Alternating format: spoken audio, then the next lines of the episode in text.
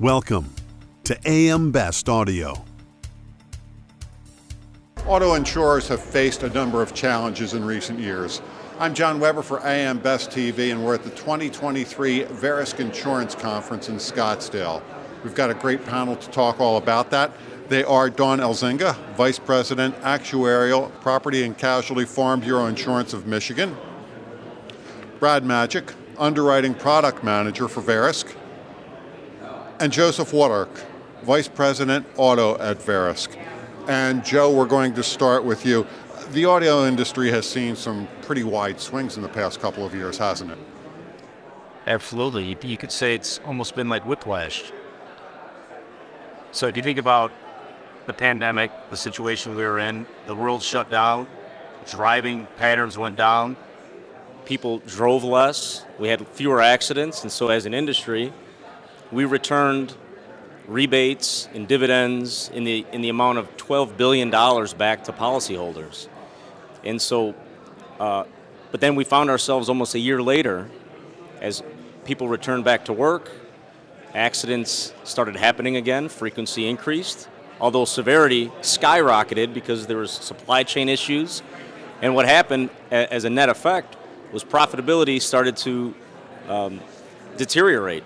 And for the first time in 2021, the industry uh, pierced a 100 combined ratio. And it's only gotten worse since then.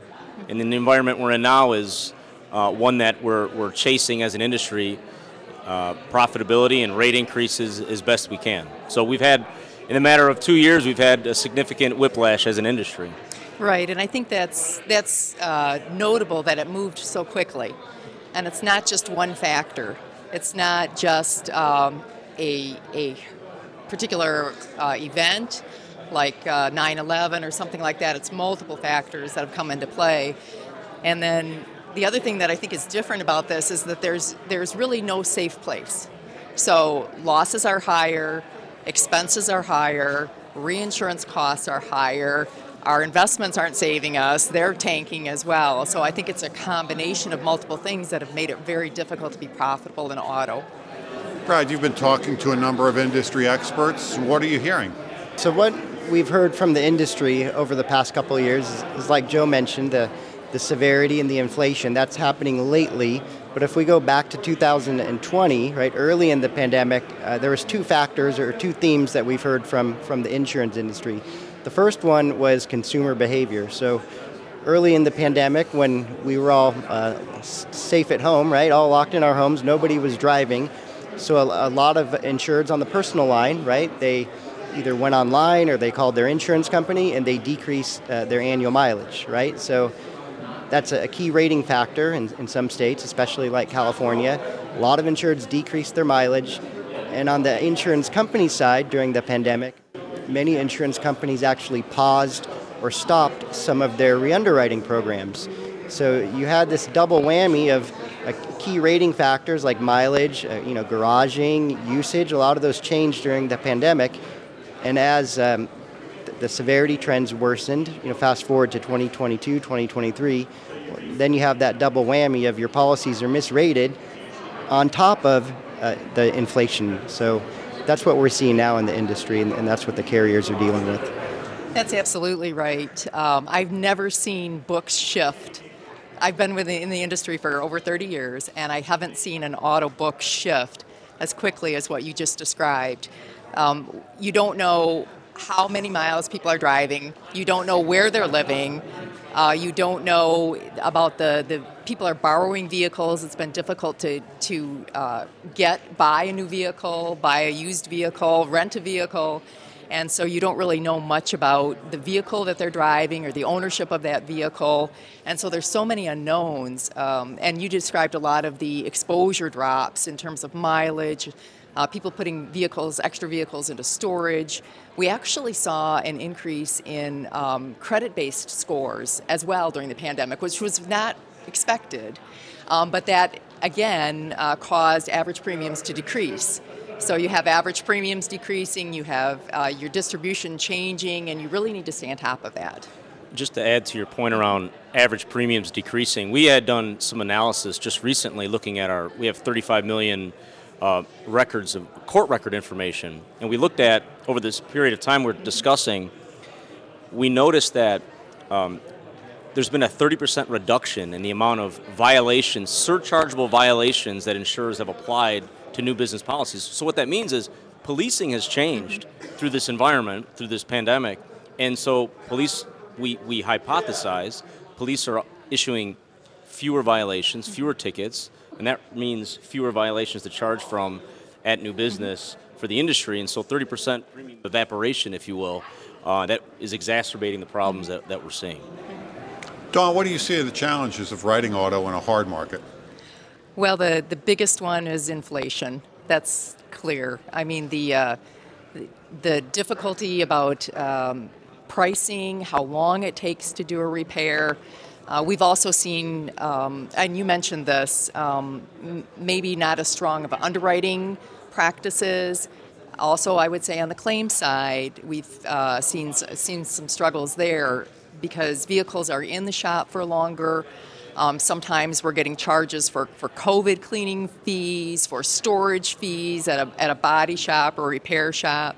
And so the claim costs are just naturally going up as you get all these new types of uh, costs coming on. So it's really about getting back to that blocking and tackling, both from a claims perspective, making sure you're following your policy language, as well as from an underwriting perspective, making sure you understand your book and uh, you're rating it appropriately.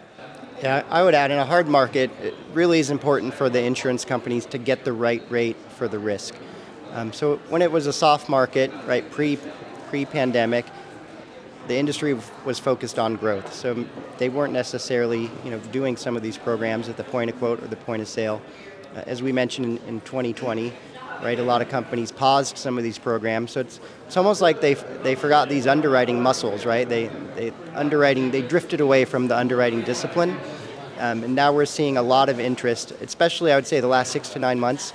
We've listened to a lot of, of the in, insurance market, right, the industry, and they're looking to restart and relearn. Um, it's really just basic blocking and tackling, right? Like Don said, it's it's uh, you know, do you have the right drivers in the house? Is it at the right location? Do they own the car, right? Is there insurable interest? This is all, you know, insur- underwriting 101 sort of stuff, um, which uh, the, the market needs to get back to. I'll just add one one maybe bright spot, if you will. You know, there's been a lot of talk about usage-based insurance models, so I think what we're seeing when we talk to insurance executives is that they're trying to, they, they recognize they need to be more rate adequate, means all premiums need to go up, but they recognize they also need to be competitive at new business. And so how do they do that? Well, they can offer, what we're seeing is an uptick in the offering and the adoption of usage-based insurance policies as a way of countering these premium increases, right? So we're having to increase the base rates to maintain rate adequacy but insurers are now adopting usage based pricing models so that they can offer discounts um, to reduce the effect. And we've looked at our, um, our research suggests that even just our telematics based transactions have increased 35% in the past 12 months, again, signifying that telematics adoption is, or, or telematics is being used as a way of maybe discounting some of this increase that, that we're forced to, to take. That's absolutely right. I think it's a. Um, we introduced a telematics option in 2021, so sort of in the middle of COVID, but it's incredibly valuable. And I think I think you're right. I think policyholders are more um, accepting of that as our whole worlds have become more digitized, and and as well as that's a natural tool to be able to use to reflect varying mileage, whether you're working remotely whether you're working in person again now, some combination thereof. You've taken a different job, a lot of people have moved employment. And so telematics gets you that information a lot more quickly. And I think policyholders are accepting of it. I think that's a better way to assess risk for us. It's also been useful um, in some of the delivery gig sort of economy that have, has come around in the last uh, couple of years. Be, everyone is delivering food as well as, as people and groceries and pharmaceuticals, just about everything. And telematics also helps uh, assess some of that exposure. Sure, certainly. Yep. So, Dawn, where is the industry headed and what can be done? I, it goes back to what we were just talking about. You've got to be true to your underwriting. You've got to be true to your claims practices. You've got to watch uh, premium leakage, but you've also got to watch loss cost leakage.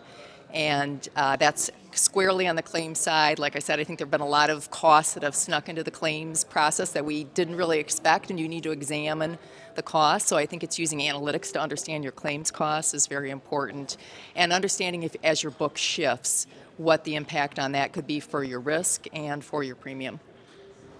Yeah, I would agree. I think we'll see the industry get back to the basics um, because just rate increases alone is, is not going to help the situation. Um, you know, one, it may not be fair to, to the consumers, right, to the insureds, if, if just a peanut butter spread rate increase across the board. So I think that's where the, the segmentation and the differentiation will, will help those carriers get ahead.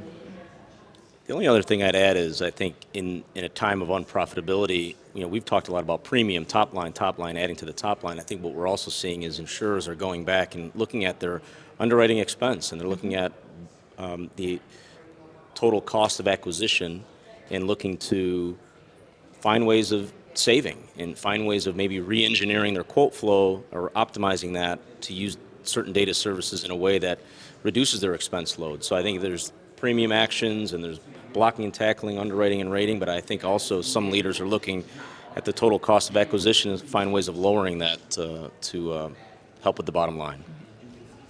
Yep. Interesting discussion. Dawn Elzinga, Brad Magic, Joseph Wallark. Thank you so much for taking the time to speak with us today. Thank you. Thank you. And from the 2023 Verisk Insurance Conference, I'm John Weber for I AM Best TV.